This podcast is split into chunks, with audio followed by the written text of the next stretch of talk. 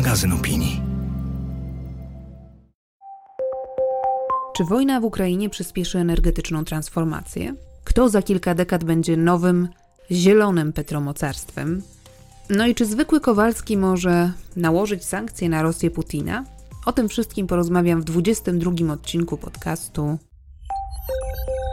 Jak naprawić przyszłość?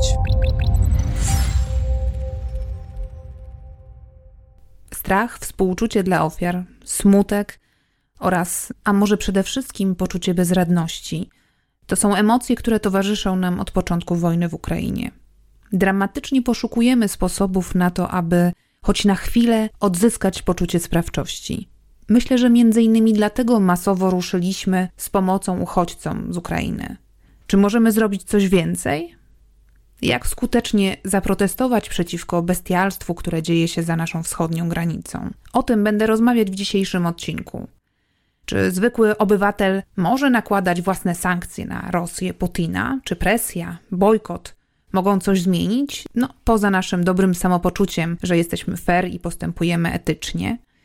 Najpierw zabiorę Was na protest pod market budowlany przy ulicy Modlińskiej w Warszawie, gdzie porozmawiam z Dariuszem Gąsiorowskim, jednym z inicjatorów ogólnopolskiego bojkotu Leroy Merlin, a potem zapraszam na rozmowę z Justyną Piszczatowską, redaktor naczelną serwisu greennews.pl, dziennikarką, która od wielu lat specjalizuje się w tematyce szeroko pojętej elektroenergetyki. Rozmawiałyśmy co prawda zanim Rosja zakręciła Polsce kurek z gazem, bo to dość świeża informacja, ale Justyna odpowie na moje pytania o to, czy jesteśmy w stanie uniezależnić się od rosyjskich surowców, ile nas to będzie kosztowało i jaki wpływ na przyszłość transformacji energetycznej będzie miała wojna w Ukrainie.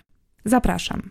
Nie chciałabym, żeby ktokolwiek myślał o tym w ten sposób, że dziennikarze namawiają, czy aktywiści namawiają Polaków do tego, żeby przestali pić herbatę i podróżowali rowerem do Poznania. Tak bynajmniej nie jest. Chodzi o to, że w ramach takiego codziennego życia jesteśmy w stanie po prostu bardziej efektywnie korzystać z tej energii albo ograniczać potrzeby do tego minimum, które jednocześnie pozwala nam e, zachować pełen komfort życia. Co zrobić, gdy wszyscy trąbią o nieuchronnej katastrofie, o apokalipsie ekologicznej, technologiach, nad którymi przestajemy panować, rosnących nierównościach społecznych, cyberwojnach, populistach, fake newsach? Możesz próbować odciąć się od złych informacji, uprawiać własny ogródek i udawać, że wszystko jest w porządku. Ale możesz też wziąć sprawy w swoje ręce. Naiwność? Być może, ale wolę wierzyć w to, że działania pojedynczych ludzi mają znaczenie. O tym, jak naprawić przyszłość w duchu filozofii DIY, czyli naszego swojskiego zrób to sam, będę rozmawiać z naszymi gośćmi, ekspertami z różnych dziedzin. Postaram się też namówić ich do tego, by weszli w buty futurologów i spróbowali opisać, jak będzie wyglądał interesujący nas wycinek rzeczywistości w 2050 roku. Nazywam się Barbara Sowa i w imieniu magazynu Pismo zapraszam do słuchania podcastu. Rosja już na początku wojny była uznawana za najostrzej karany sankcjami kraj świata. Bardziej nawet niż Iran, Syria i Korea Północna. Lista sankcji w połowie kwietnia liczyła ponad 5 tysięcy pozycji.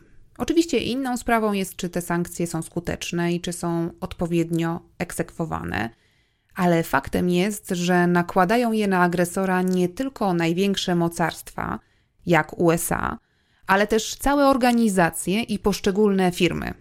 Globalne koncerny masowo wycofują się z Rosji. Zamykają swoje fabryki, sklepy, centra logistyczne. Przestają eksportować towary, nie świadczą obsługi serwisowej, nie dostarczają części zamiennych. No i oczywiście naiwne byłoby stwierdzenie, że robią to tylko z pobudek etycznych. No nie, tak nie jest. Ryzyko prowadzenia biznesu w Rosji aktualnie jest bardzo, bardzo wysokie. Rozerwane łańcuchy dostaw, niewymienialna waluta, inflacja, blokada systemu bankowego to wszystko sprawia, że wyjście z Rosji może się okazać bardziej opłacalne niż kontynuowanie tam biznesu. Zwłaszcza, że no, większość klientów daje jasno do zrozumienia, jakie są ich oczekiwania co do prowadzenia firmy na rosyjskim rynku. Myślę, że większość konsumentów zgadza się ze słowami prezydenta Ukrainy Wołodymira Załańskiego, który powiedział coś takiego, że na rublach, które zarabiacie w Rosji jest krew, jesteście sponsorami wojny. Link do listy wstydu albo do listy hańby jaką stworzył i jaką na bieżąco aktualizuje profesor Jeffrey Sonnenfeld i jego badacze z Uniwersytetu Yale, znajdziecie w opisie podcastu. Zawiera on najnowsze informacje na temat aktywności firm, które działały na rosyjskim rynku jeszcze przed wojną. Gdy nagrywam ten odcinek, pod koniec kwietnia, autorzy informują, że z Rosji wycofało się albo ograniczyło swoje działania ponad 750 firm. No ale niestety, niemal 180 nadal prowadzi tzw. Tak business as usual, korzystając chociażby z tego, że na rosyjskim rynku zmalała im konkurencja. Wśród tych niechlubnych 180 firm prym wiodą francuskie koncerny, jak chociażby należące do jednej grupy ADO, Leroy Merlin, Auchan czy Decathlon. To przeciwko nim wybuchł jeden z największych i najgłośniejszych bojkotów konsumenckich, który myślę, że będzie na długo wspominany w podręcznikach do marketingu i kryzysowego PR-u jako przykład udanego. No właśnie, to się okaże jeszcze. Na pewno bardzo głośnego bojkotu konsumenckiego. Na pierwszy protest pod marketem budowlanym w Warszawie Dariusz Gąsiorowski zabrał syna i dwóch kolegów. Gdy z nim rozmawiałam w połowie kwietnia, ogólnopolski bojkot Leroy Merlin, czyli oddolna inicjatywa, której pan Dariusz jest współtwórcą, patronowała już manifestacjom i happeningom w 15 miastach. Dwa tygodnie później protestów było kilkadziesiąt w całej Polsce. Szanowni Państwo, prosimy o to, prosimy nie robić zakupów, prosimy nie przychodzić do tych sklepów, prosimy o przyłączanie się do naszego protestu, do naszych bojkotów, o uruchamianie kolejnych miejsc pikietowych.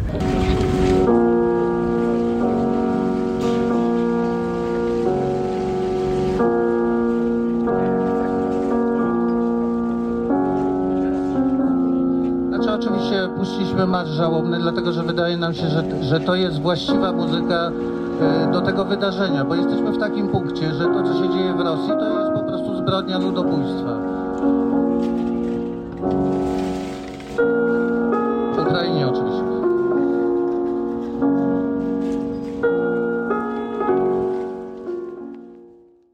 My jako Polacy co roku czcimy powstanie warszawskie. To jest ważne. Natomiast wydaje mi się, że w tej chwili Ukraińcy mają powstanie warszawskie każdego dnia. Wydaje mi się, że naszym obowiązkiem jako Polaków jest wysłuchać tego, co mówią do nas Ukraińcy. Ten wysiłek jest potrzebny na wielu frontach, a jednym z tych frontów jest właśnie nasz, Polaków, stosunek do całej sprawy i to, czy wspieramy wysiłek Ukraińców. Oni nie chcą, żeby wspólnicy Putina finansowali wojnę w Rosji. Jednym z takich wspólników jest Leroy Merlin, który nie wycofał się z Rosji i zapowiedział, że będzie rozwijał swój biznes na terenie Rosji. Zachował się jak łamistaj. Dlatego wydaje mi się, że to jest minimum, co Polacy mogą zrobić. To znaczy przejechać się do innego sklepu, być może 4 km dalej, żeby kupić pusztawkę ogrodową. To naprawdę nie jest takie trudne. Dziękuję bardzo. Francuska kasa, karmi putasa, francuska kasa, karmi putasa. W ogóle nie jestem społecznikiem, nigdy nie brałem udziału w żadnych akcjach i chciałem powiedzieć właśnie, no nie wiem, tak górnolotnie mówiąc innym Polakom, że ja rozumiem, że ktoś nie czuje jakby protestu, ale że ten protest jest potrzebny i że trzeba się przełamać, chociażby po to, żeby stanąć w ciszy z jakimś plakatem, bo po prostu to jest ważne. No na przykład nie urodziłem się żadnym społecznikiem. Jak się zaczęła wojna na Ukrainie, to na początku pojechałem na narty, prawda, z rozpędu. Potem gdzieś tam udawałem, że to się nie dzieje, ale po prostu gdzieś mnie przytłoczyła ta ilość informacji potwornych i hipokryzja nas wszystkich, krajów Zachodu, Polski, w tym, że niby coś robimy, ale nie do końca. No. No solidarność polega na tym, że nie może się wyłamać żaden element. Jeżeli się jeden kraj wyłamie, to leży. Jeżeli Węgry się wyłamują, to leży cała idea sankcji. No. Ja jestem scenarzystą, no to pomaga w sensie myślenia narracyjnego, bo ruch protestu to też jest jakaś narracja. Trzeba jakieś etapy, coś wymyślać, wydarzenia i tak dalej, ale tak poza tym to nie znam się na tym. No. Zastanawialiśmy się nad nazwą, zastanawialiśmy się nad tym, czy mamy protestować przeciwko jednej organizacji, czy wielu. Uznaliśmy, że lepiej przeciwko jednej, na zasadzie domina, że jeżeli jedna padnie, to druga się przestraszy. I wymyśliliśmy tą nazwę ogólnopolski bojkot, a potem uznaliśmy, że musimy do niej dorosnąć. Nagle się okazało, że skoro się tak nazywamy, to musimy zorganizować mhm. więcej protestów w innych miastach. I to okazało się, że to jest możliwe tylko po prostu trzeba odpowiednio rzecz naświetlić. I tutaj to ruszyło w momencie, kiedy założyliśmy stronę, prawdziwy profil na Facebooku. Ludwik Trammer. Ja nie byłem przy samych początkach. Zobaczyłem, że jacyś odważni ludzie wyszli i stanęli po prostu z plakatami pod sklepem. Na początku to były cztery osoby, za drugim razem kilkanaście. Zobaczyłem, że nie mają żadnych mediów społecznościowych i trochę nie radzą sobie z informowaniem o tym, więc zapytałem, czy im pomóc. Kijów się pali, Paryż się bawi, Kijów się pali, Paryż się bawi, Paryż się bawi. Ja to znam jeszcze w innej wersji. Kijów się pali, Francuzów to wali. Co dalej? No dalej będzie eskalacja i będziemy po prostu tworzyć wydarzenia, których się Leroy Merlin nie spodziewa. Leroy Merlin myśli, że za tydzień będzie pikieta taka jak wcześniej, a będzie coś innego. I po prostu presja będzie wzrastać. I tak jak mówiłem, przyłączą się środowiska ukraińskie, które były zajęte innymi sprawami i to będzie jeszcze szerszy ruch. I ja w tej chwili mam taki pomysł, że proponuję wszystkim właśnie ludziom, żeby po prostu zrobili bardzo prostą rzecz, to znaczy ten znak protestu sobie gdzieś wydrukowali, wrzucili na koszulkę, wrzucili na profil w internecie, po prostu, żeby skoro mamy markę Leroy Merlin, to stwórzmy markę anty-Leroy Merlin. Można się też przejść do sklepu w koszulce i po prostu sobie pochodzić. Różne są możliwości, ludzie są bardzo kreatywni. My też zastanawialiśmy się, czy... Bo zastanawialiśmy się nad strategią. Uznaliśmy, że walka z Leroy Merlin na początku ma sens, choćby dlatego, że nie odbieramy niczego Polakom. W Polsce jest od zatrzęsienia marketów budowlanych. Nie będę wymieniał nazwy, żeby nikt nie oskarżał mnie o to, że reklamuję, ale są na wszystkie litery alfabetu. Wystarczy wybrać inne. Pan wierzy, że bojkoty konsumenckie mają realny wpływ na rzeczywistość? No jak zaczynaliśmy ten bojkot, to wszystkie gazety pisały i cytowały ekspertów, mówiąc, że żaden duży bojkot konsumencki nie dał rady, że był bojkot BP i nic nie dał, prawda? I to było powszechne przekonanie. A tak jak mówiłem dzisiaj, dzisiejsze tytuły z prasy są takie, proszę sprawdzić. Leroy Merlin idzie na dno. Drugi tytuł. Bojkot konsumencki ma sens. Presja jest coraz większa. No to chyba coś działa, prawda? Napisało nas kilkadziesiąt gazet. Dostajemy zgłoszenia od ludzi. Wysyłają nam informacje. No to coś działa, prawda? Ja powiem szczerze, że celem jest jakikolwiek ruch ze strony tych firm. Zwłaszcza firmy Leroy Merlin, która nie wykona żadnego gestu dobrej woli. To znaczy oni w swoich komunikatach prasowych w ogóle po prostu żyją w rzeczywistości równoległej, w której nie toczy się wojna na Ukrainie. Oni o tym nie mówią. Więc może jak zauważył, że istnieje wojna, no to też będzie krok naprzód. Ja nie, nie jestem taki ambitny, żebym żądał od nich, żeby poszli walczyć z Putinem. No. Się pali, Francuzów to wali. Się pali, Francuzów to wali. Się pali, Francuzów to wali. Czy taka presja ma sens? Dyskusja o realnym znaczeniu bojkotów konsumenckich trwa od dawna. Eksperci wskazują, że takie akty protestu, zwłaszcza w sieci, mają niewielką skuteczność. Nie przekładają się w dłuższej perspektywie na pozycje i zyski krytykowanych firm. No i padają różne przykłady afer i skandali oraz nieetycznych zachowań koncernów, które choć zbulwersowały klientów, to nie na długo. Kurz opadał, zyski znów rosły. I chodzi o sytuację zarówno z czasów II wojny światowej, firm, które wspierały agresorów, a dziś świetnie sobie radzą, jak i przykłady dużo nowsze, dużo świeższe. Wspomnieć można chociażby aferę z fałszowaniem pomiarów emisji spalin przez koncern Volkswagena – Parę lat po skandalu ten e, motoryzacyjny gigant miał znakomite, wręcz rekordowe wyniki finansowe. Z kryzysu po tragedii w fabryce w Bangladeszu, gdzie zginęło wiele osób szyjących ubrania w skandalicznych warunkach i za bardzo, bardzo mizerne pieniądze, cało wyszły też ciuchowe koncerny jak Zara, H&M czy nasze LPP, do którego należy chociażby Reserved. Ale to nie znaczy, że bojkot w tych przypadkach w ogóle nie przyniósł efektów. Straty wizerunkowe tych firm okazały się duże i strach przed powtórką może być jeszcze większy. Zwłaszcza, że dzisiaj odpowiedzialność w biznesie oraz presja ze strony konsumentów jest nieporównywalnie większa, ważniejsza. No i mamy do czynienia z sytuacją wyjątkową, z wojną, która toczy się równolegle także w sieci. Podział na tych dobrych i na złych, przynajmniej w Europie, jest dość jasny. No i poza tym są już pierwsze dowody na to, że ten tegoroczny bojkot przekłada się na przychody firm, które zdecydowały się na pozostanie w Rosji. Analizy płatności kartami PKO BP pokazały, że dynamika sprzedaży sieci obecnych ciągle w Rosji na polskim rynku spada. Ważna jest też skala protestu, bo z innego badania, badania ruchu w sklepach Auchan, Leroy Merlin oraz w Decathlonie przed wojną w Ukrainie oraz po inwazji wynika, że bojkot przełożył się na sprzedaż marketu budowlanego, czyli Leroy Merlin zanotował w marcu o 5,7% mniejszy ruch niż przed wybuchem wojny, a więc tutaj w jego przypadku bojkot przełożył się na realne straty e, marketu, ale niestety w przypadku pozostałych sieci, czyli w przypadku Osho czy Decathlonu, spadków nie odnotowano, wręcz przeciwnie, zainteresowanie i ruch w sklepach był znacznie większy. Sceptyczni wobec bojkotu rozgrzeszają się faktem, że przecież Rosja finansuje wojnę głównie z pieniędzy, jakie zarabia ze sprzedaży ropy i gazu. Tak więc bojkot koncernów sprzedających szampony, meble ogrodowe czy pieluchy to tylko temat zastępczy, który zasłania sedno sprawy. No może dlatego rosyjskie trole w sieci na wielu portalach zadają pytanie: dlaczego nie bojkotujecie Orlenu i nie przesiądziecie się wszyscy na rowery?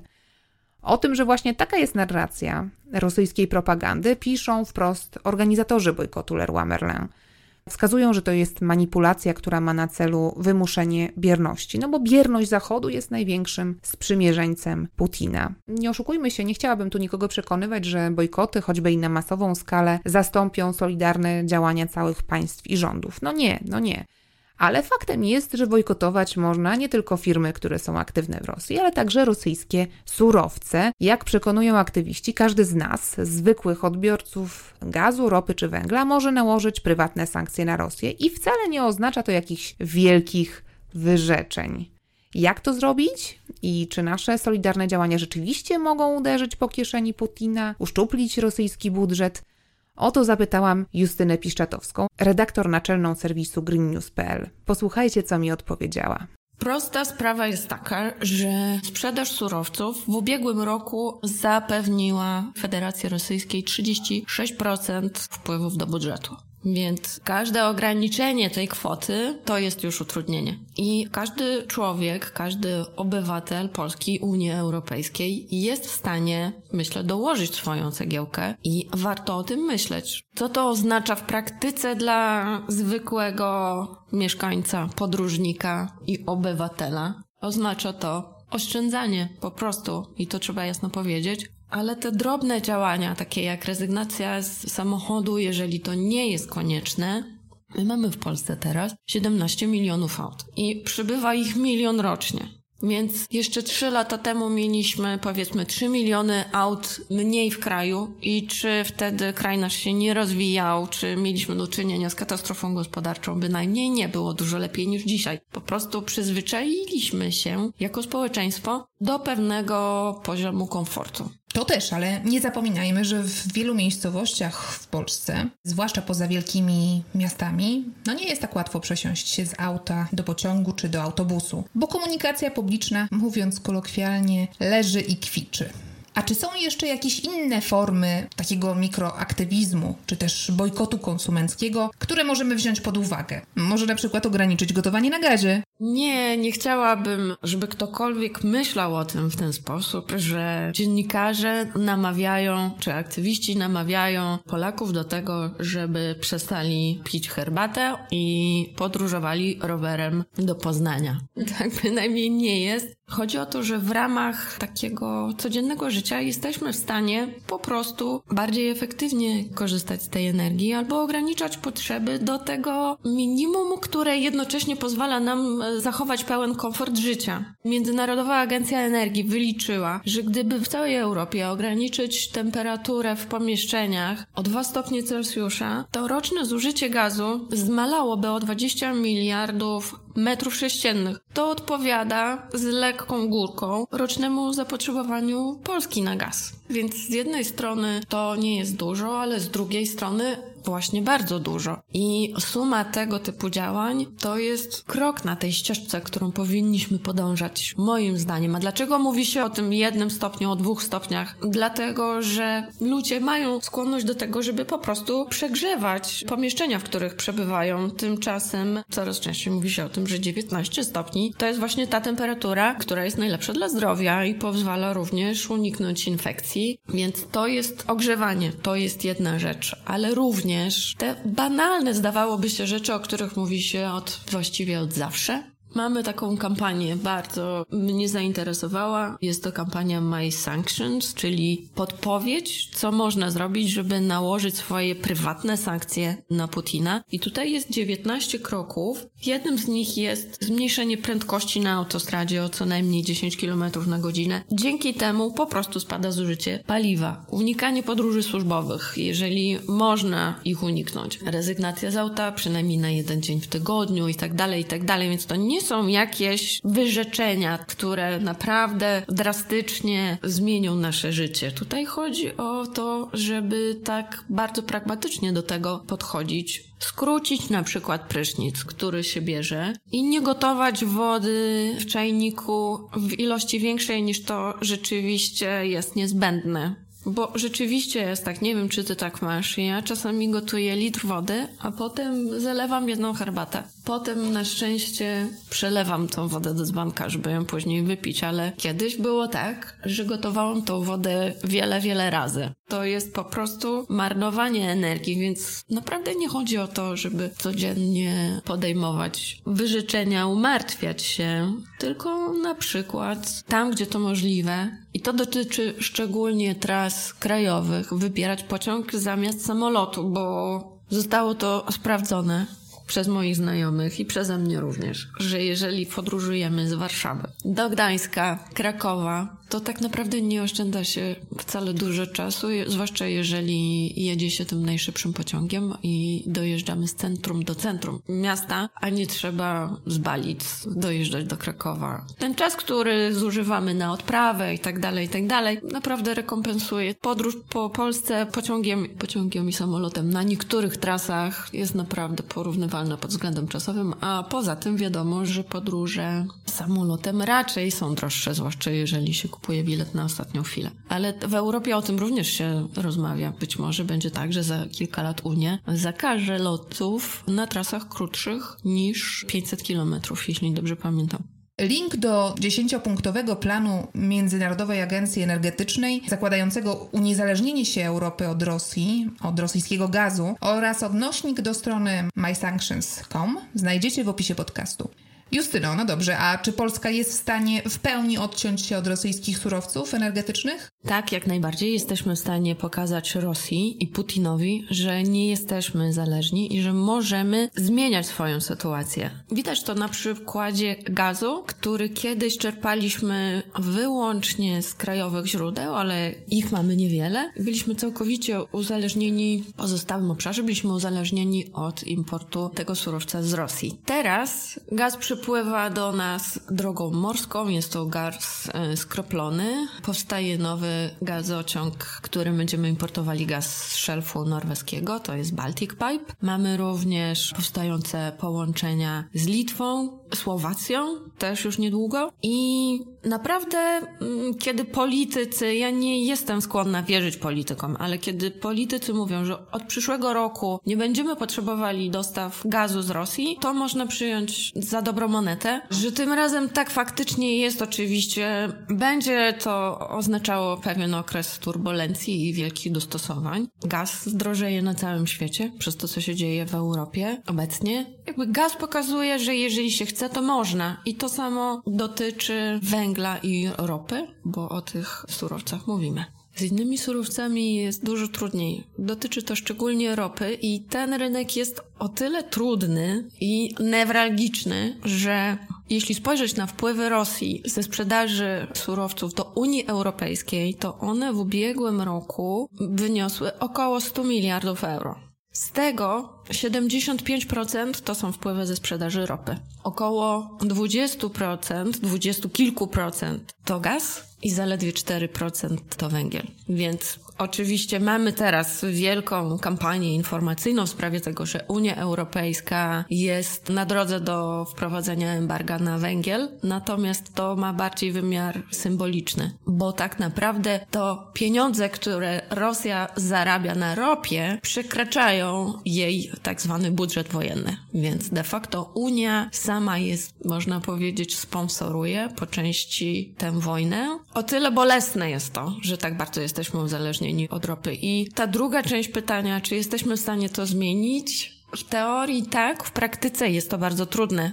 dlatego że mamy taką, a nie inną strukturę transportu, Europejczycy, w tym również Polacy, poruszają się gdzie tylko mogą samochodami i po prostu tej ropy potrzeba. I na dzisiaj jedynym sposobem jest poszukiwanie po prostu alternatywnych źródeł surowca. I to nie jest proste, dlatego że nie każda ropa nadaje się do tego, żeby ją przerabiać w tych rafineriach, które już dzisiaj mamy. I jeśli chodzi o parametry, najbardziej zbliżona do rosyjskiej jest ropa irańska. I tu pojawia się kolejny dylemat bo rezygnując z jednego dostawcy, od którego latami próbujemy się uniezależnić, a wojna była takim tylko, wydaje mi się, ostatecznym potwierdzeniem słuszności tej polityki, najprawdopodobniej trafimy w ramiona kolejnego szemranego reżimu. I, I skończy się podobnie, że nasze pieniądze pójdą na finansowanie wojny czy budowy arsenału nuklearnego. Jest od tego jakaś ucieczka? No już historia ostatnich dekad pokazała, że to jest tak naprawdę możemy, jako powiedzmy Europa, możemy wyjść na tym z deszczu pod tak? Ale trwają rozmowy o tym, żeby znieść embargo na irańskie surowce. Ono nie wiem, czy zostanie osiągnięte, bo to jest bardzo trudna politycznie sprawa już na linii Iran-Europa, tylko Stany Zjednoczone i również Arabia Saudyjska i tak dalej, i tak dalej. A jeśli nie Iran, to kto?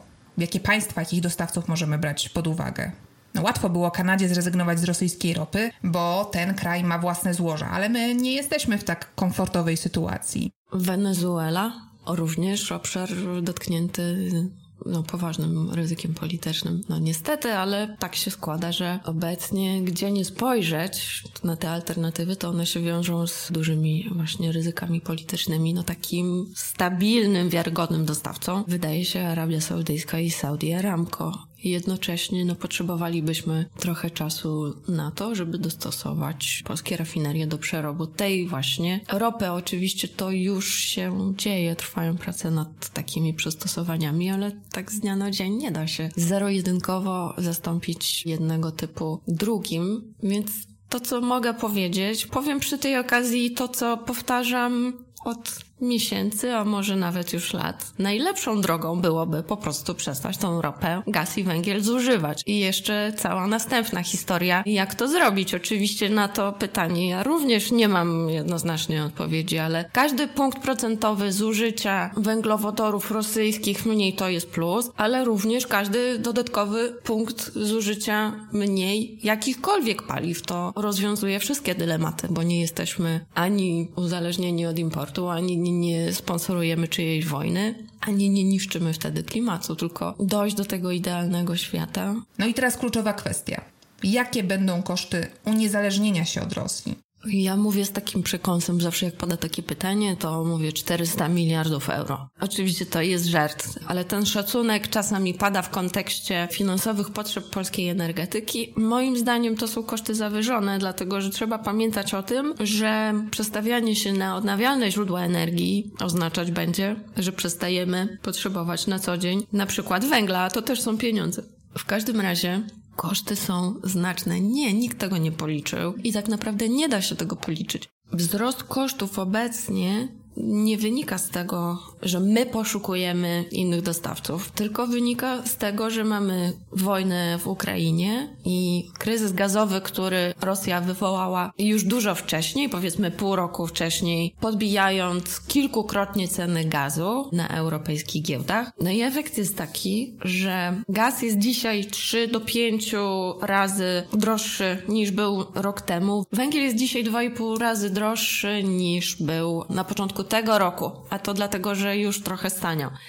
W każdym razie jest dzisiaj tak, że wszyscy poszukują alternatywnych źródeł tych surowców, w związku z czym dostawcy, producenci, na przykład węgla, widząc ten zwiększony popyt, wystawiają wyższe rachunki, bo dzisiaj mamy do czynienia z rynkiem dostawcy i to tak naprawdę dotyczy całego świata. Jednocześnie mamy ogromne fluktuacje z tych cen. W zależności od tego, czy Putin danego dnia grozi, że odetnie, czy Europa raczej mówi, że te euro Europa będzie ograniczać zużycie, to mamy albo wzrosty, albo spadki cen tych surowców, bo one są powiązane ze sobą w ramach pewnego koszyka, więc zazwyczaj jest tak, że jeżeli widać jakiś problem z ropą, to również gaz drożeje momentalnie, oczywiście w mniejszym stopniu, ale również, no to jest taka psychologia rynków. Ja nie potrafię ocenić skali tych kosztów, które Polska dzisiaj musi ponieść, żeby uniezależnić się od rosyjskiej ropy. A może powinniśmy to pytanie odwrócić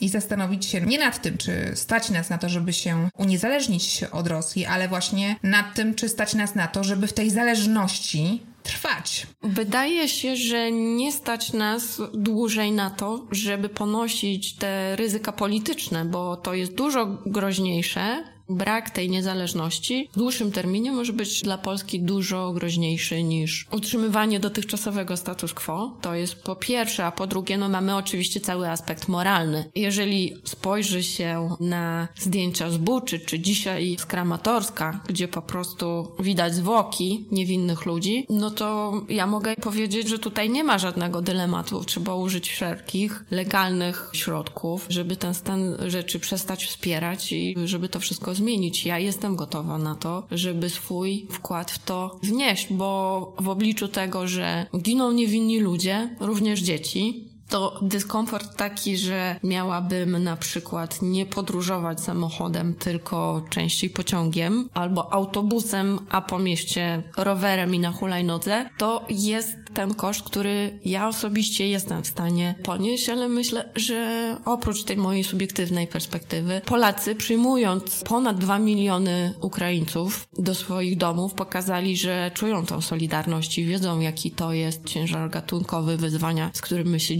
dzisiaj mierzymy. Tu chodzi o ludzkie życie i jego nie da się przeliczyć na pieniądze. A jak w tym kontekście wygląda sytuacja Unii Europejskiej? Jako kraje, które mają dzisiaj najtrudniejszą sytuację wyjściową, wskazałabym Niemcy i Włochy, dlatego że to są najwięksi importerzy gazu z Rosji. Ten gaz to paliwo, które jest takie najbardziej newralgiczne, dlatego że ono daje mniejsze wpływy do rosyjskiego budżetu, tak jak już sobie powiedziałyśmy, ale jednocześnie ten taki no, techniczny daje Rosji większy lewar, bo to jest paliwo, którego używa się nie tylko do ogrzewania, ogrzewania domów, ale również potrzebne jest w przemyśle. Potrzebne jest w elektrociepłowniach, które zasilają, napędzają procesy technologiczne. Gaz potrzebny jest również do produkcji nawozów. Jego najwięksi konsumenci są jednocześnie dzisiaj w najtrudniejszej sytuacji, ale patrząc na to, jak Niemcy podeszły do tego tematu dzisiaj, obserwuję dyskusję, czy będą kupować 3 czy 5 terminali w SRU, które pozwalają. To są takie statki służące jako terminale do importu gazu skroplonego. Oni mają taką politykę, że przyjmują pewne założenia strategiczne i konsekwentnie się ich trzymają, nawet jeżeli bardzo długo im się powtarza że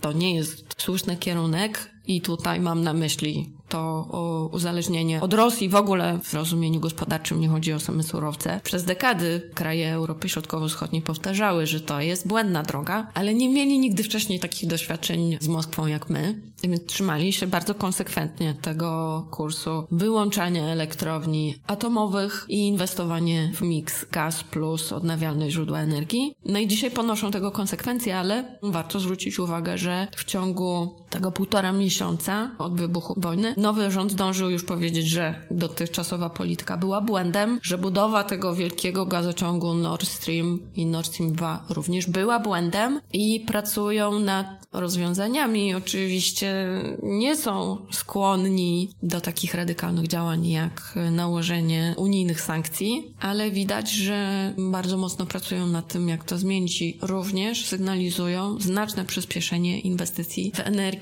z odnawialnych źródeł.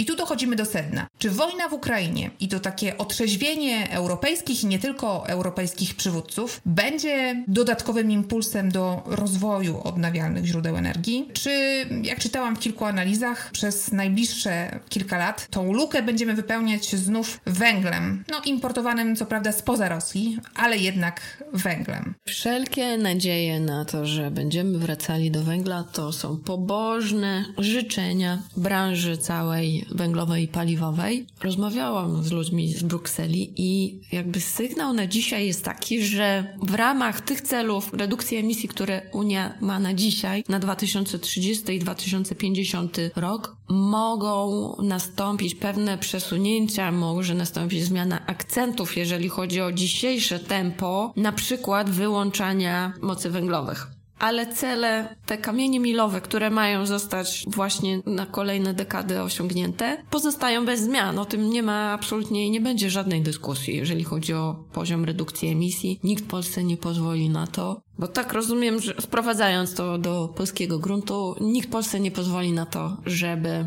zrobić, jak to się pięknie określa, renesans energetyki węglowej. Takiego renesansu nie będzie z różnych, bardzo prozaicznych względów, a jeden jest taki, że nawet gdybyśmy chcieli, to polskie kopalnie nie są w stanie zwiększyć wydobycia o więcej niż 10-15%, ale myślę, że to również byłoby na krótki okres. I od razu spieszę z odpowiedzią dlaczego. Dlatego, że im więcej wydobywają, tym więcej pieniędzy tracą dlatego że każda tona węgla wydobywanego w Polsce jest wydobywana ze stratą. Chodzi mi o węgiel energetyczny i Teraz największa spółka węglowa, Polska Grupa Górnicza, otrzymuje dopłaty i musi wykazać, że te pieniądze zostały jej przekazane po to, żeby wygaszała wydobycie. Gdyby się okazało, że to wydobycie wzrośnie, to te dopłaty Bruksela każe zwrócić, no i wtedy będzie to, jak rozumiem, oznaczało ekspresowe bankructwo. Więc tak naprawdę tą polityką z ostatnich lat Polska sama się doprowadziła do tego, że nie ma już możliwości ani dynamicznego kształtowania ilości tego węgla, który wydobywamy, ani takiego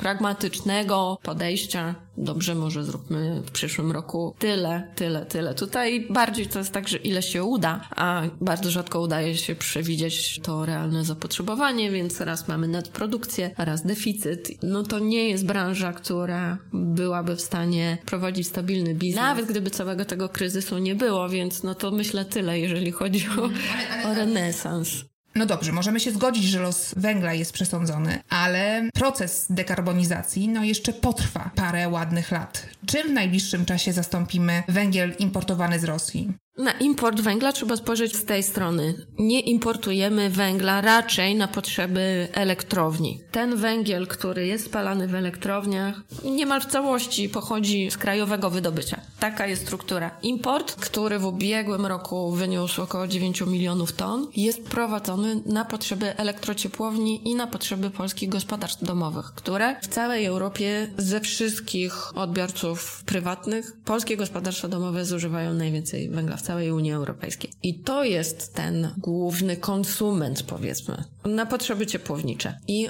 Polskiego węgla nie da się spalać w tych kotłach domowych i w elektrociepłowniach, dlatego że one nie mają filtrów, takich jak duże elektrownie, i nie można sobie pozwolić na to, żeby spalać węgiel o takim poziomie siarki, jaki jest wydobywany w Polsce. Dlatego potrzebujemy go z innych źródeł i dlatego tak bardzo jesteśmy w kropce, jeżeli chodzi o ten kierunek rosyjski. Chodzi o grubość, sortymenty i zawartość siarki. I oprócz tego, całego rynku rosyjskiego słychać, że takie parametry oferuje Kolumbia i Australia. Więc być może będzie prowadziło to do tego, że polskie gospodarstwa domowe, polskie elektrociepłownie będą zużywały węgiel z e, naprawdę odległych zakątków świata. Czy to doprowadzi do wzrostu kosztów? Sam transport nie dlatego, że to są wielkie statki po 100 tysięcy ton, te największe, nie wiem, czy 200 tysięcy ton tak naprawdę, czy jesteśmy w stanie takie masowce sprowadzać z tak dalekich miejsc.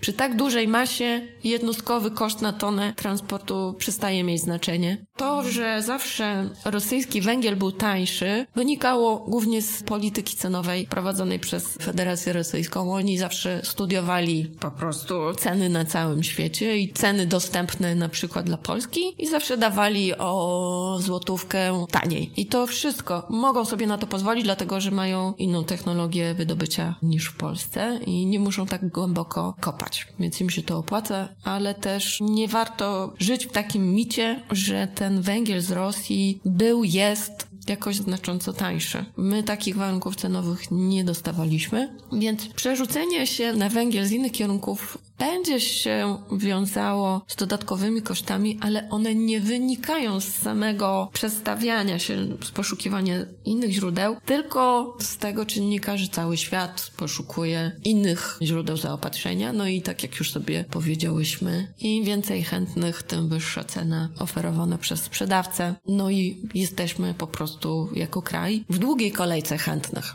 To kończymy z węglem i przechodzimy do odnawialnych źródeł energii. To fakt, że w ostatnich latach wystrzeliła fotowoltaika, ale kilka lat temu to obecna władza, obecna partia rządząca zastopowała niekorzystnym prawem budowę farm wiatrowych. O budowie elektrowni atomowej nie wspomnę.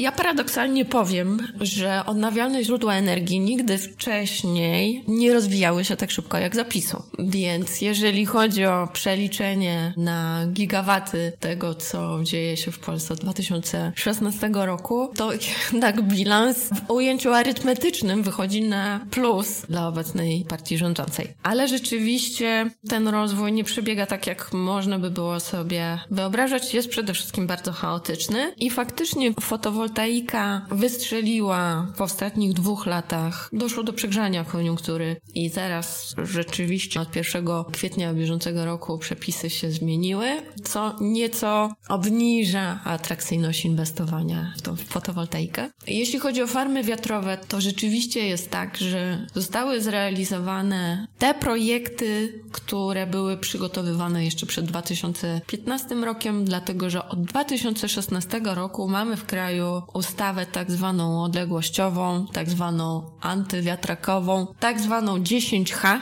Ona się tak nazywa, dlatego że nie można budować wiatraków w odległości mniejszej niż dziesięciokrotność wysokości całego wiatraka od zabudowań i tym sposobem wyeliminowano 99% terytorium kraju. Więc te projekty, które dzisiaj dochodzą do skutku, bo są budowane nowe farmy wiatrowe, tylko to są projekty, które były przygotowywane całe lata temu, nie bazują na nowoczesnych technologiach, tylko mają dużo mniejszą moc i dużo mniejszą efektywność niż można by było dzisiaj zapewnić, jakby zaczynając cały projekt od nowa. Nie ma przestrzeni na te nowe projekty. Być może to się zmieni właśnie za sprawą tego całego wielkiego zawirowania, y, jakie mamy w europejskiej, światowej energetyce. Myślę, że ten trend również wpłynie na zmianę optyki polskiego rządu, zwłaszcza, że teraz paradoksalnie największe państwowe przedsiębiorstwa takie jak KGHM, jak Orlen, Polska Grupa Energetyczna i tak dalej, i tak dalej, i również prywatni odbiorcy, huty, apelują o to, żeby pozwolić im w końcu budować własne wiatraki. Chcą mieć dostęp do zielonej energii, która jest tańsza i od której nie trzeba ponosić kosztów emisji CO2. Więc może w końcu stanie się tak, na to liczę, nie bezpodstawnie, jest pewien powód do oczekiwania, że za jakiś czas inwestycje w wiatraki zostaną odblokowane. Oczywiście jest to jakaś kwestia politycznej decyzji, o której kulisach nie chciałabym tutaj mówić, bo wiemy, że po prostu wewnątrz dzisiejszej koalicji ścierają się różne głosy, szczególnie Solidarna Polska chciałaby reanimować węgiel, mimo tego, że tak jak mówię, on de facto już nie żyje, jest w stanie śmierci klinicznej. Ale dzisiaj mamy do czynienia z zupełnie inną sytuacją niż jeszcze 3-5 lat temu, dlatego że to przedsiębiorcy proszą, dajcie nam inwestować w OZE. To nie jest już kwestia aktywistów, w cudzysłowie ekonawiedzonych dziennikarzy, tylko naprawdę to jest pragmatyczne. Firmy liczą, co im się opłaca i wiedzą, że jeżeli będą miały swoją fotowoltaikę, swoje farmy wiatrowe, to zaoszczędzą i to bardzo dużo. Dlatego, że energia z wiatru może być dostępna po powiedzmy 150 zł za megawattogodzinę, podczas gdy dzisiaj bieżąca cena energii na giełdzie przekracza 400 zł. Więc to porównanie jakby jasno pokazuje, jaki jest kierunek i jakby nie ma od tego odwrotu, niezależnie od tego, jak mierzyć w tym wszystkim bezpieczeństwo energetyczne. Po prostu dzisiaj dostęp do energii, która nie jest w żaden sposób powiązana z ryzykami politycznymi, to już zaczyna być poważny atut państwa. W świetle tego nie dziwią deklaracje Niemiec, że oni w kolejnych latach chcą budować więcej wiatraków rocznie, około 10 gigawatów. To jest więcej niż Polska ma tych wiatraków w ogóle na terytorium całego kraju. Całą odrębną historią pozostanie wtedy to, co robić, jak zapewnić stabilne dostawy, jeżeli nie wieje wiatr i nie świeci słońce. I tu wraca temat, hasło, które w kontekście transformacji energetycznej wydaje się być kluczowe, czyli atom.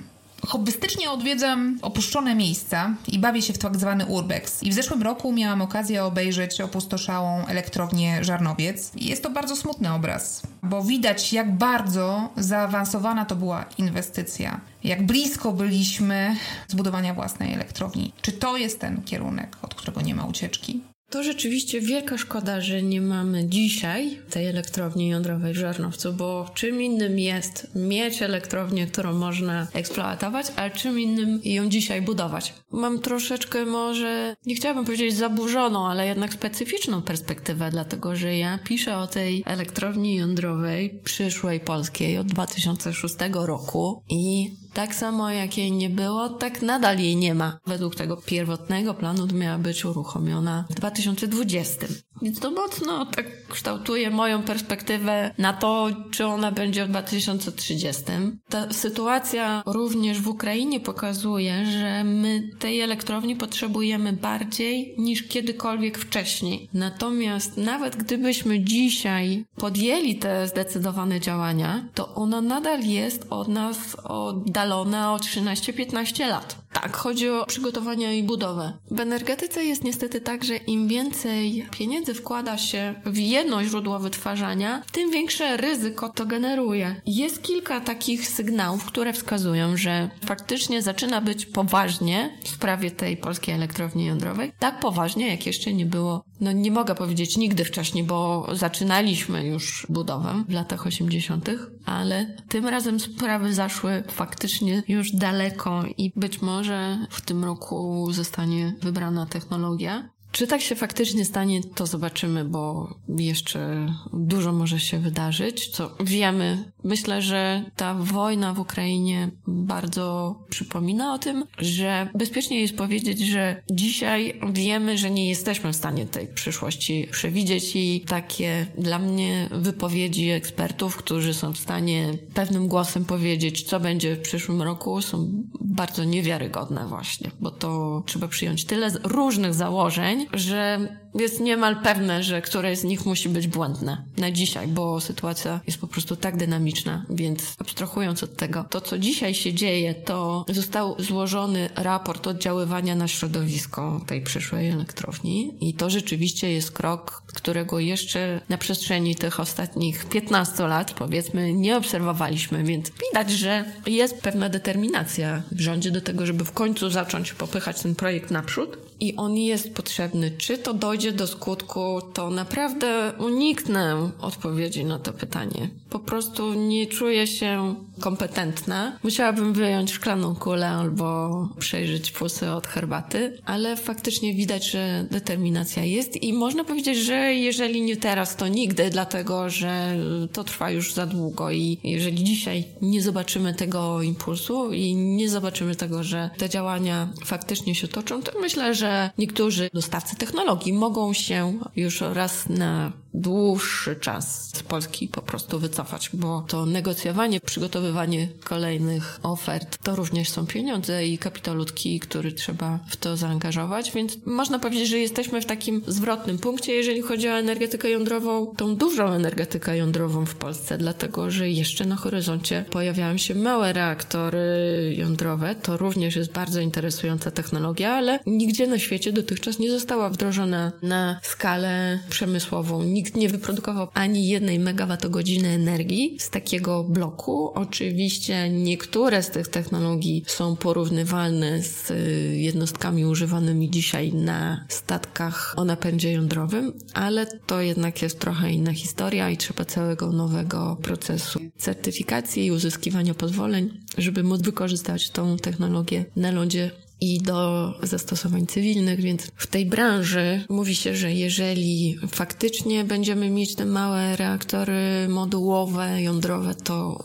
pewnie gdzieś w okolicach 2030 roku. I zauważ, że obie te technologie, tak zwany duży atom i tak zwany mały atom, to jest perspektywa po 2030 roku, a do tego 2030 musimy jakoś kolokwialnie mówiąc, dociągnąć i do tego czasu pewnie będziemy musieli wyłączyć połowę tych elektrowni węglowych, które dzisiaj mamy. Więc jakby niezależnie od wszystkiego, czy tego chcemy, czy nie chcemy, potrzebujemy nowych źródeł energii i myślę, że w dużym stopniu będzie to również energetyka odnawialna. Atom z czasem Mam nadzieję, że włączę się do tego miksu, bo doświadczenia takich krajów jak Francja albo Szwecja, które bardzo mocno bazują na energetyce jądrowej, pokazują, że to są doświadczenia w gruncie rzeczy pozytywne, bo doświadczenia tych krajów pokazują, że to jest energia tania, a również zapewnia najniższy poziom emisji CO2 ze wszystkich dostępnych miksów energetycznych, dlatego że dzisiaj wiatraki i fotowoltaika, czyli elektrownie słoneczne, są bilansowane najczęściej gazem, który po prostu łatwo się włącza i wyłącza. Bilansowane, czyli są zastępowane w tych godzinach, kiedy nie pracują, są zastępowane źródłami gazowymi w głównej mierze. Dlatego, że gaz pozwala dynamicznie zmieniać ilość produkowanej energii. To jest jeden z atutów tej technologii. I ogólny bilans takiego przełączania się z wiatru i słońca na gaz. Pod względem emisji CO2 jest wyższy niż włączenie jednej elektrowni jądrowej i pozwolenie jej po prostu produkować. Tą energię ze stałą mocą, więc pod względem wpływu na klimat energia jądrowa jest, i to trzeba mówić, energia jądrowa jest bardziej przyjazna niż te inne technologie. Oczywiście świat zmierza w stronę zupełnie nowych rozwiązań i nie można sprawy stawiać w ten sposób, że zawsze będziemy już działali w oparciu o te rozwiązania, które dzisiaj znamy, bo na horyzoncie mamy na przykład wodór, czyli wielka nadzieja światowej energetyki na to, żeby w nim magazynować energię, bo on nie będzie nigdy głównie paliwem, tylko głównie sposobem na to, żeby energię przechowywać przechowywać, chyba że rozwinie się jakaś inna technologia magazynowania. Miliardy, dziesiątki miliardów euro w Europie idą na badania nad technologiami magazynowania energii, więc jeżeli uda się kiedyś spiąć wiatrak z efektywną baterią, akumulatorem energii, to rzeczywiście być może to będzie takie panaceum, ten święty gral, ale kolejne lata i kwartały pokazują, że każda z tych technologii koniec końców ma jakieś mankamenty, więc nie da się dzisiaj przewidzieć, co będzie dominowało. Tu od razu skorzystam z okazji i odeślę Was do tekstu, jaki Justyna napisała dla nas, dla pisma pod koniec 2020 roku o wodorze. Link znajdziecie oczywiście w opisie podcastu. A ja bym Cię chciała, Justyno, namówić na podróż w przyszłość. Wiem, że nie chciałaś, odżegnywałaś się od pisania scenariuszy na najbliższe dekady. No ale to jest jeden z kluczowych elementów tego podcastu, więc będę tutaj przyciskać. Jak sądzisz, skąd będziemy czerpali energię w 2050 roku?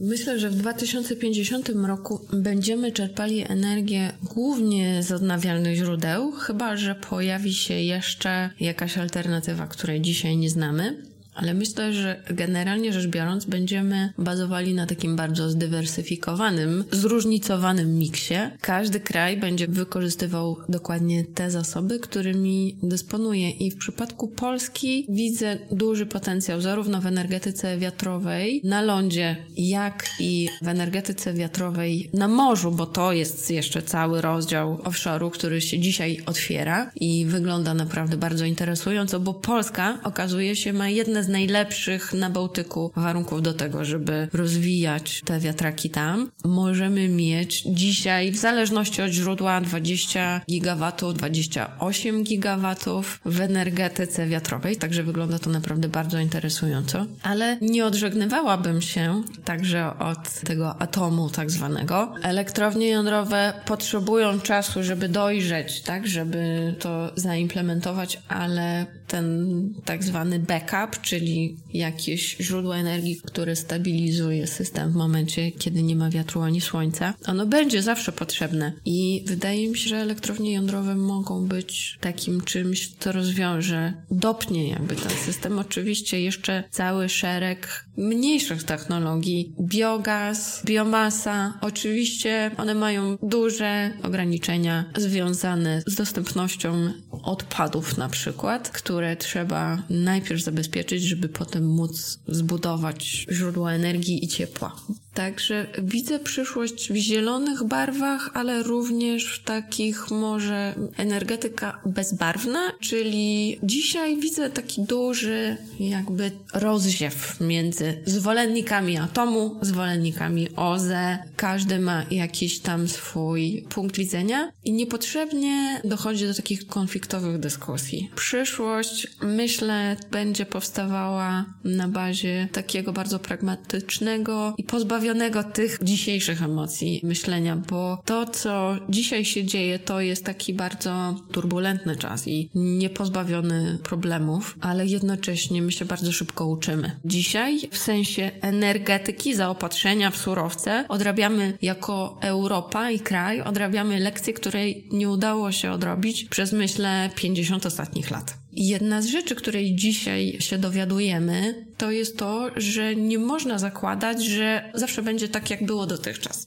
I trzeba być otwartym na te zmiany, i to się powoli dzieje. Ta zmiana mentalności i postrzegania energetyki to jest rzeczywiście bardzo dobre zjawisko, nawet jeżeli dzisiaj wykuwa się w bólach. Ale jeżeli spojrzymy na przykład na branżę węglową, do której wracam z wielkim uporem, ale dlatego, że my się z tego jako kraj gospodarczo wzięliśmy, górnicy, bardzo wielu z nich, jeżeli porozmawiać z nimi, bardzo dobrze wiedzą, na czym stoją, w szczególności związkowcy, którzy bardzo głośno krzyczą o tym, że ten węgiel trzeba ratować. Oni są bardzo wykształconymi ludźmi i dobrze wiedzą, że 20 lat to jest maksimum tego, co mamy, bo dłużej po prostu nie da się tego przedłużać. Więc to nie będzie energetyka, już na pewno nie będzie czarna, Odnawialne źródła energii przestaną być postrzegane również jako zielone, po prostu staną się mainstreamem. Niedługo będziemy mieli dużo bardziej efektywne technologie pozyskiwania energii zarówno ze słońca, jak i z wiatru. Postęp technologiczny i obniżka kosztów, jakie obserwujemy w ostatnich latach, to jest wręcz szokujące, dlatego że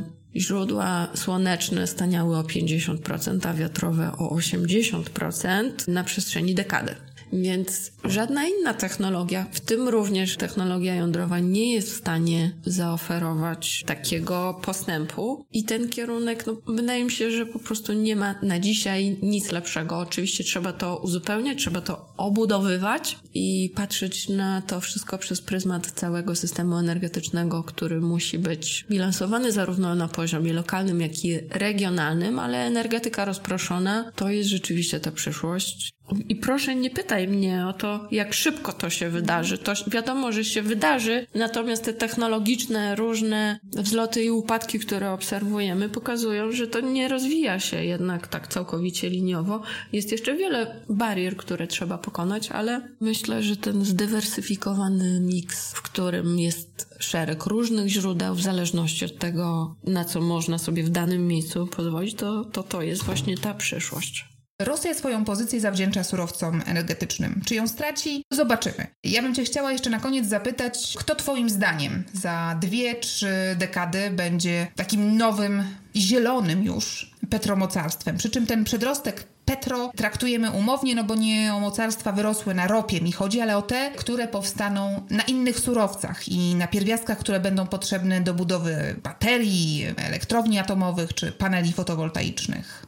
Obawiam się, że dzisiaj nie doceniamy w Europie, wielu ludzi w Europie dzisiaj nie docenia znaczenia, jakie w całej tej transformacji energetycznej odegrają Chiny, dlatego że z jednej strony mają technologię, z drugiej strony mają dostęp do pierwiastków ziem rzadkich, tak się je nazywa, które są w bardzo dużych ilościach wykorzystywane do produkcji na przykład magazynów energii i do produkcji paneli fotowoltaicznych. Jeśli chodzi o te pierwiastki, to jest to lit, nikiel, mangan i cały szereg innych rzadziej spotykanych pierwiastków w małych ilościach, ale są niezbędne do tego, żeby produkować podzespoły do odnawialnych źródeł energii. Chodzi szczególnie o technologię magazynowania tej energii. I Chiny dzisiaj są z jednej strony dominującym na świecie dostawcą technologii fotowoltaicznej, z drugiej strony nie są krajem demokratycznym i wiadomo, że surowce, po które w Chinach się sięga, nie są prawdopodobnie wydobywane z poszanowaniem praw człowieka. Również jeżeli chodzi o lit, to bardzo podobny problem jest w fabryce. Są całe materiały i dokumenty powstają na temat tego, jakich warunkach wydobywa się te pierwiastki z wykorzystaniem pracy dzieci i najwięksi konsumenci potem tych pierwiastków i technologii, które na nich bazują, czyli Stany Zjednoczone i Europa, będą musiały się wcześniej czy później zmierzyć z tym wyzwaniem i przestać zamykać oczy na to, jak w sensie etycznym to wszystko wygląda. Między innymi ze względu na ten konflikt zbrojny na Ukrainie, bo odpowiedzialność społeczna biznesu dzisiaj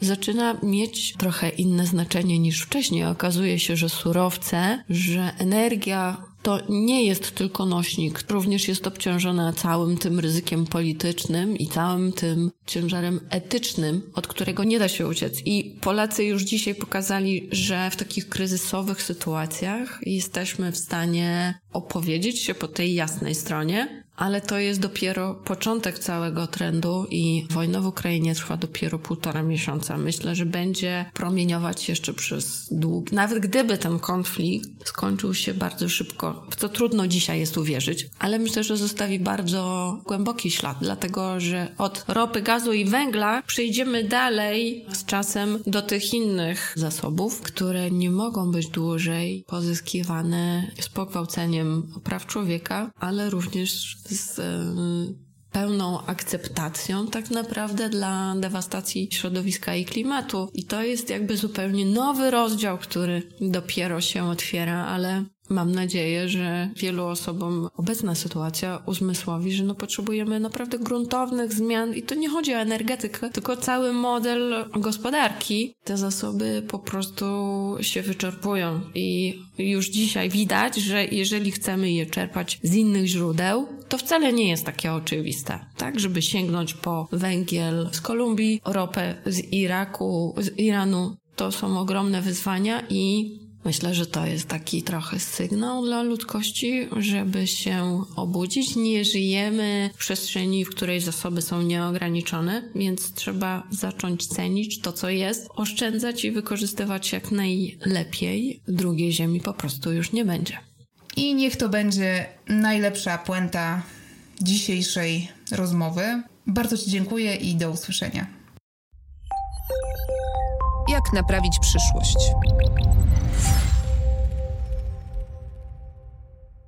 To był 22 odcinek podcastu Jak naprawić przyszłość. Możecie go słuchać na wszystkich najpopularniejszych platformach podcastowych, na Spotify, Apple Podcast, a także w serwisie magazynpismo.pl. Ja się nazywam Barbara Sowa i po pierwsze polecam Wam też pozostałe podcasty z kanału Pismo do Słuchania, a po drugie to chciałam Was bardzo, bardzo serdecznie zaprosić na kolejny odcinek za miesiąc. Bardzo Wam dziękuję, że byliście dzisiaj ze mną, że wysłuchaliście tego odcinka. Do usłyszenia. Trzymajcie się ciepło. Jak naprawić przyszłość?